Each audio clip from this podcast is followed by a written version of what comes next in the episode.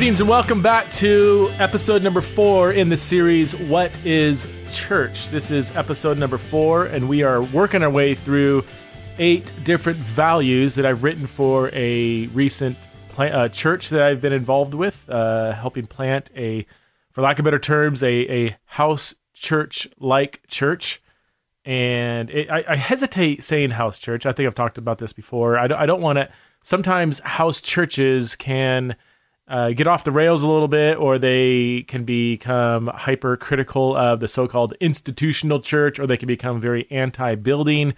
And that's not what we want to do at all. We want to come alongside and join arms with what God is doing in this wonderful city of Boise with the other churches and, and ministries in, in the valley. This is not a reactionary church plant.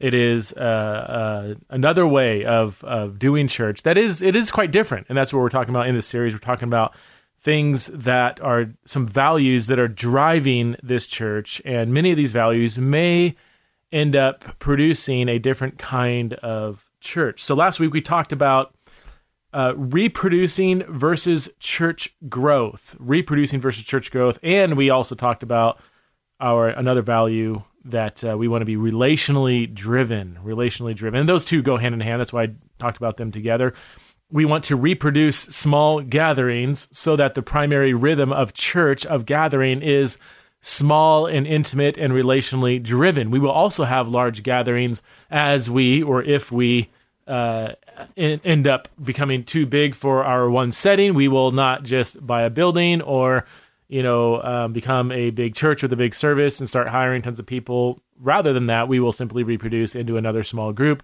and keep doing that indefinitely so that the primary rhythm is a bunch of you know small gatherings um, that don't cost anything to run. They're very simple. Uh, i hope that they're meaningful. We want the gathering to be incredibly meaningful not just in the quote unquote service of teaching and worship and announcements or whatever but in the relational time together. I mean when we when we meet we just met last sunday and you know, half of I would say half of our time is just simply hanging out. Uh, you know, people show up around ten, um, they leave around uh, maybe like twelve thirty ish. That's usually when we kind of end up leaving. Uh, some people stay till like six, seven, eight at night. The we have amazing hosts that say, "Hey, look, we you can stay as long as you want. You never have to leave our house." In fact, sometimes they leave the house and there's still people um, hanging out at their house. It's really funny actually. That a couple weeks ago we got together with the hosts for lunch afterward, and they said, "Oh yeah, there's still tons of people at our house." and we were out having lunch, you know, hanging out, just us as couples, and I think that's so cool. So yeah, that's what we're doing. We're doing this uh, church plant thing. So uh, tr- uh, value number five, the value I want to talk about today is participatory versus performance. Now this is going to bleed over into well, several of the other values really uh, especially the last two, that we want to be relationally driven. Um, but participatory versus performance. What I want is a church gathering where everybody feels the freedom and even is encouraged to participate in some way.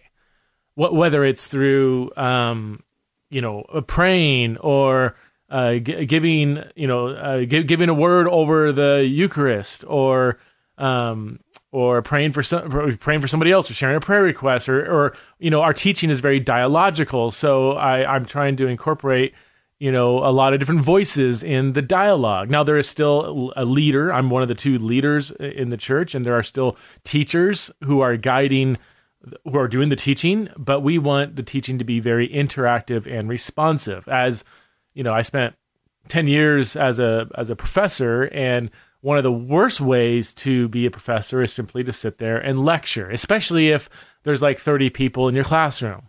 Like one of the best ways for people to learn to engage the material is to take ownership of it and to engage it and process it and talk through it and push back and ask hard questions and be okay if the teacher says, you know what, that's a good question. I don't know the answer to that. Let's together try to figure this out. Now, when I say participation, I'm talking about participation in the gathering and also in the church. And I just, some of you are saying, well, isn't that redundant? You just said the same thing twice. Uh, no, I didn't. because church cannot be reduced to the gathering. Church is the corporate people of God. We are we are the church. We are the church. We embody the church. We gather as a church, but we don't go to church um, to gather. We are the church who gathers. You see the difference? So the gathering, the time when the church, this local church, we don't have a name yet. I don't know if we ever will. Oh, we, we should probably get a name at some point, but right now it's just we're going to, to gather together. it's more of a verb than a noun. So when we when we gather together, that is part of what the church does, but that can't be reduced to church as a whole. Church transcends the few hours we are together on Sunday. So, what I want in this church is everybody to be participating, yes, in the gathering, in the few hours that we are together, but also in the church as a whole, the movement, the mission, the needs, the ministries, the relationships, and so on and so forth. I want people to be you know, even if they're quiet on Sunday morning, that they are very loud in their actions uh, throughout the week, even if not with their voices. So, again, going back to our gathering, we really want to value the, I mean, so, all right, sorry. When I talk about participation at the gathering, part of our gathering too is simply hanging out.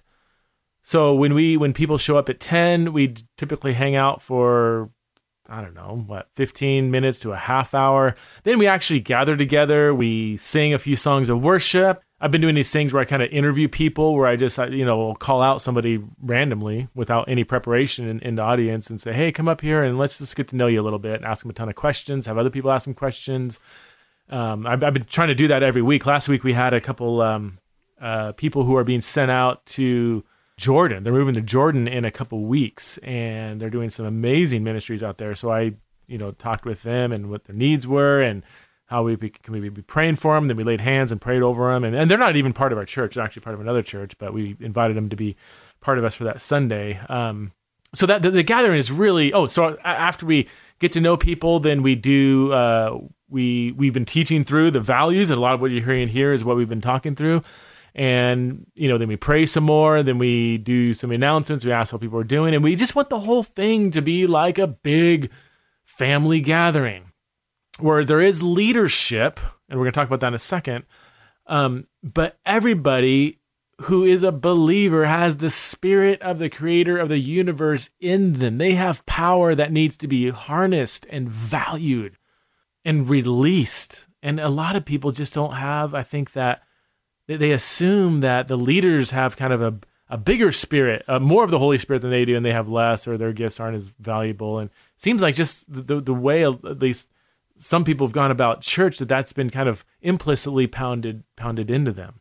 Um, we don't want to do that. We want to release people in the gifts that God has given them. Let's go back to why we are doing this, making it about participation. Let's let's go back to the first century and let's just talk about the first century church. And um, we always have to distinguish between the sort of is and the ought, or the description of the church and the prescription of the church. Meaning, there are some things and that the church did in the first century, some ways it existed that were just the cultural norm of that day and aren't necessarily prescriptive or or um, you know commanded for all churches of all time. Um, but then I do think there are also rhythms and principles and values that the early church had that should carry over to today. So I so I'm I'm very I very much appreciate that tension. I don't want to say, "Oh, first century church, let's just do it just like that," just without thinking through the distinction between description,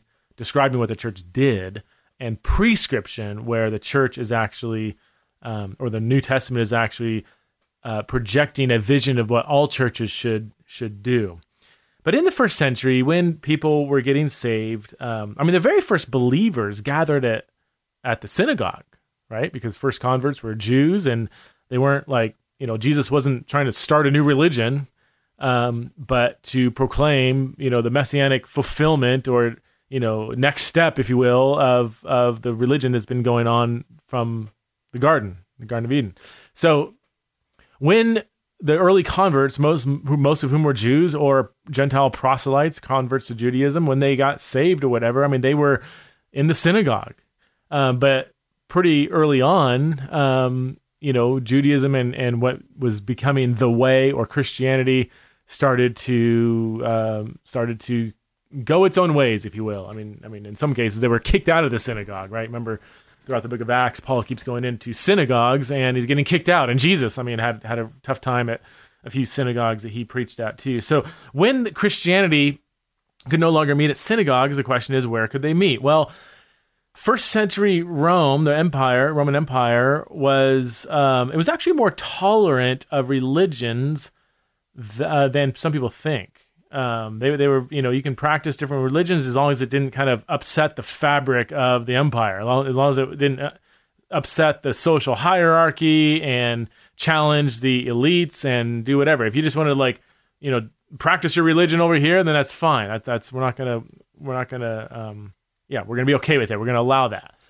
But when Chris so in Christianity existed, it was still under the umbrella of Judaism. It was recognized as a sect of Judaism by the Roman Empire. When it started to go its own way, it was kind of out in no man's land a little bit. It didn't have the sort of covering of Judaism, and so they couldn't actually have like public spaces to meet in. And plus, a lot of the believers were poor, a lot of people were poor. So, I mean, getting a public space to meet in would have been expensive, but it also was not really legal. Like they could they weren't recognized as a distinct religion that could have public meeting space. So they ended up meeting in the homes of wealthy Christians. Most Christians had t- teeny tiny homes that can hold just barely like a family, so they couldn't hold the whole church. They couldn't hold 20, 30 people. Um, but there were a few wealthy Christians in every city that had homes big enough to hold uh, the entire church. Now, when I, when I say church, you, I mean think like 20 to 50 people. Like 50 people would have been on, on a large size uh, of, of a first century church, and, and most of them would have been 20, 30 people. Um, and some cities had several of these communities in it. So, like if you read Romans 16, we can identify, I think, about five different home churches that were that constituted the church at Rome, the Roman church. So it was a network of small small gatherings. Now, we don't know a lot about what these gatherings looked like. They probably structured their quote unquote order of service. Again, I don't think it was that formal. Um, but the practices that they did in early church gatherings probably reflected a lot of the same practices in the synagogue.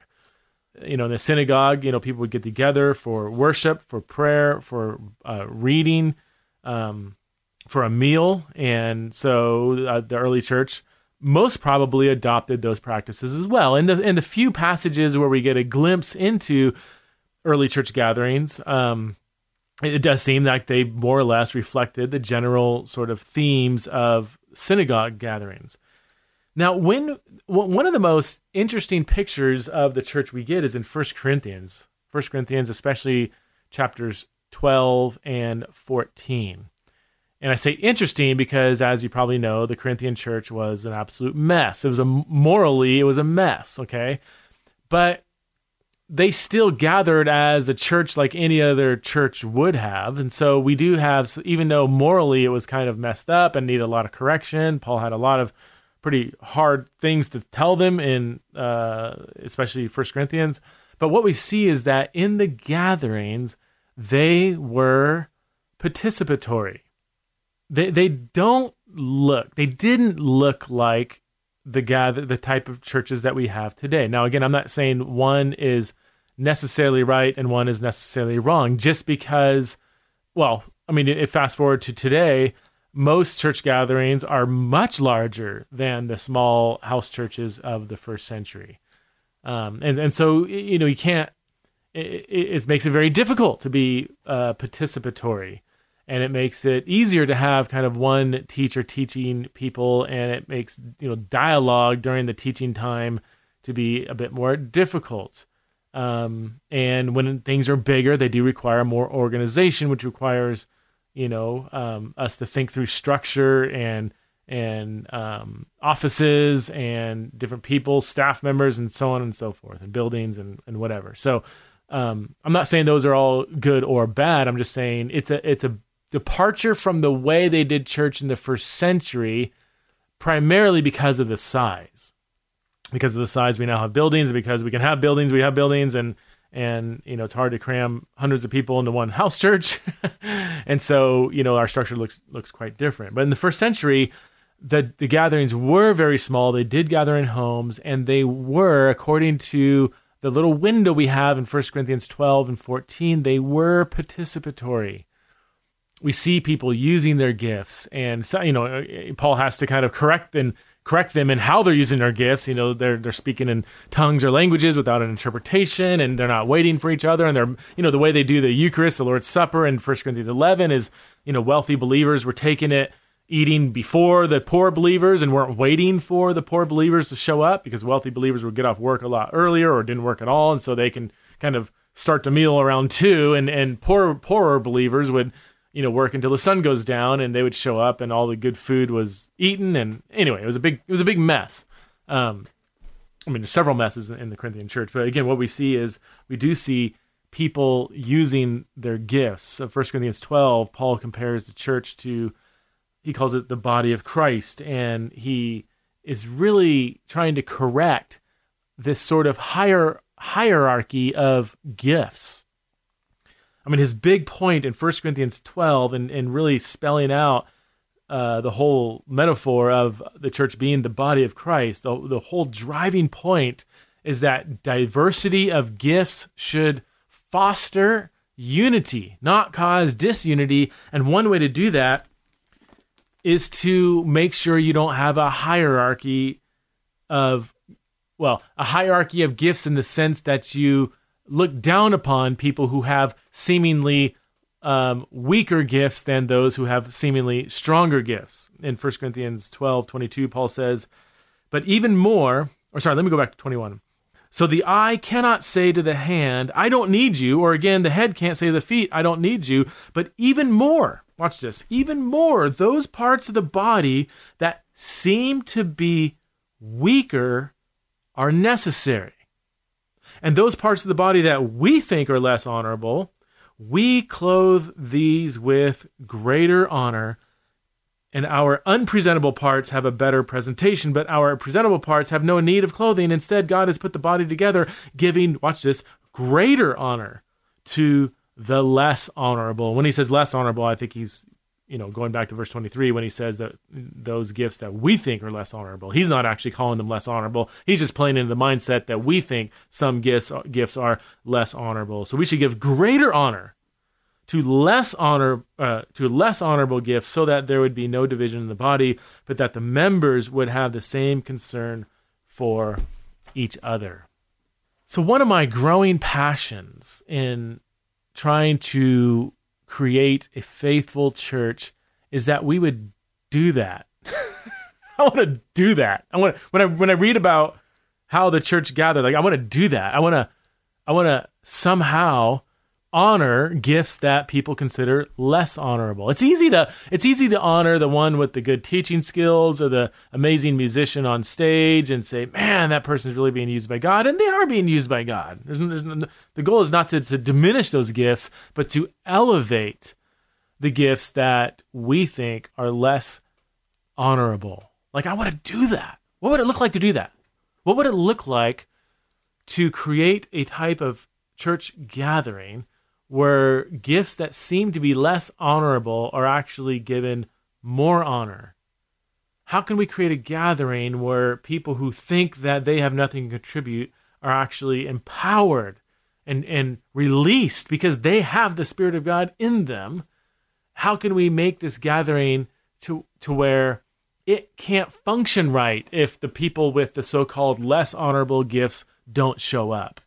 Because I haven't I haven't really experienced that too much. Like I haven't you know been in a, a, church environment where if people with less honorable gifts don't show up to the church service, then the church service just it ain't gonna go right. Like it's just gonna be not not as powerful. It's not going to be as organic. Not going to be as effective because it's missing parts of the body. And if we take Paul's metaphor seriously, um, if you're a little toe or a big toe or an ear or an eye, like when no matter what part of the body you are, you play a vital role for the health of the body, which is precisely his point. So even if you are a, I don't know, let's just say a, a big toe and you're not seen by everybody and you don't talk and and you don't contribute to hearing, but my goodness, if you don't have a big toe, that's going to affect the posture and the health of the body as a whole. Like, what if we did that?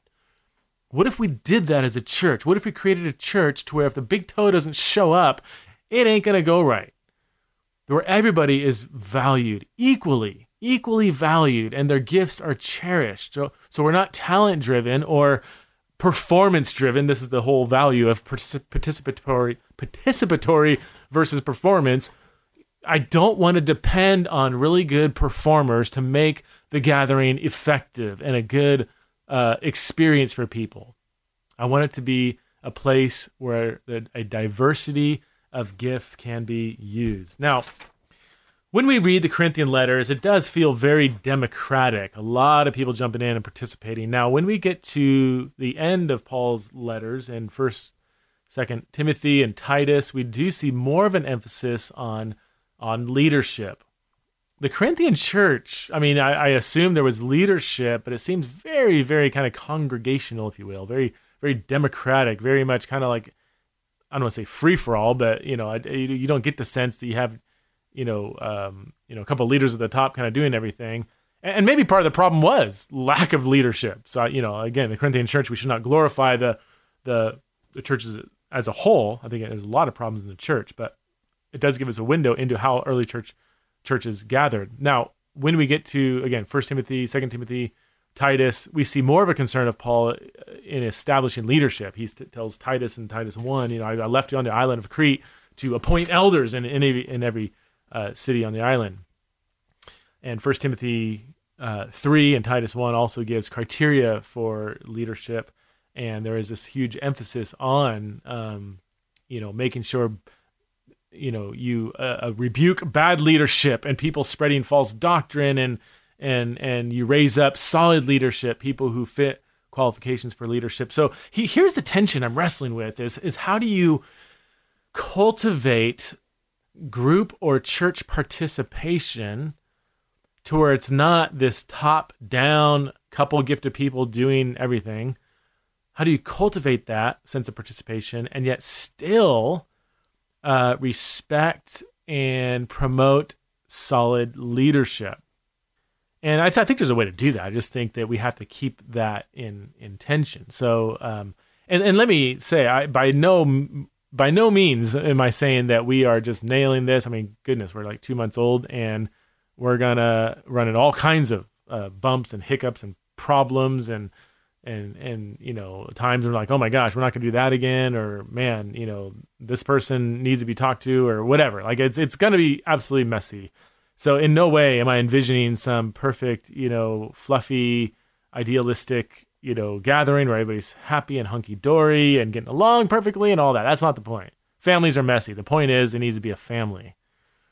It needs to be people who are committed to each other and where relationships authentic relationships are valued highly in, in, the sense that if we gather together and you're not engaging in people on a relational level, you're not gathering well. Remember, we talked about this uh, last week where people, I think at church, we should be living out the one another's. Like we should be forgiving each other and loving each other and bearing each other's burdens. So, anyway, that's our fifth value participatory versus performance. We're going to do probably two more of these. Next week, we're going to talk about diversity and integration.